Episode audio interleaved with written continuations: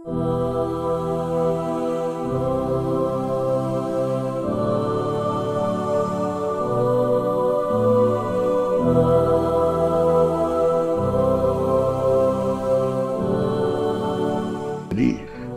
kita baru saja memberikan sekian, engkau ini baru kapan memberikan katakan 100 ribu, sebentar lagi dapat 500 ribu. Betul itu.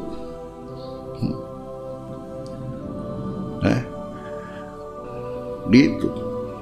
Makanya jangan iman sama sekali. Ono tamu hormaten saanani, ndak mesti terpaksa.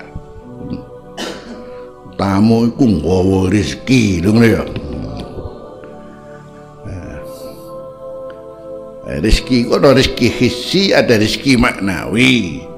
Nah, Rezeki hissi memang katon welo-welo tamune nggawa gula lah. Bawa buah-buahan. Kan jelas kan?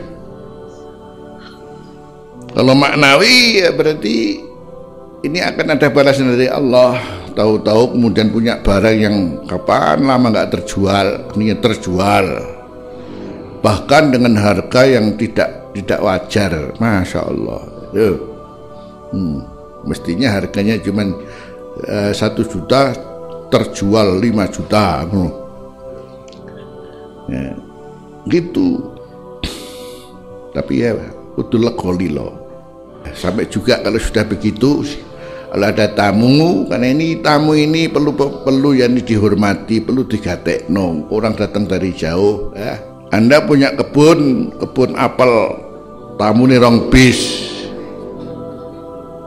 Itu sudah dikaidah kalau kamu punya kebun apa saja ada tamu silakan dia makan yang penting ojo nggawa lunga ojo ngembol ngono. Yang penting jangan dibawa. Dan itu haknya haknya.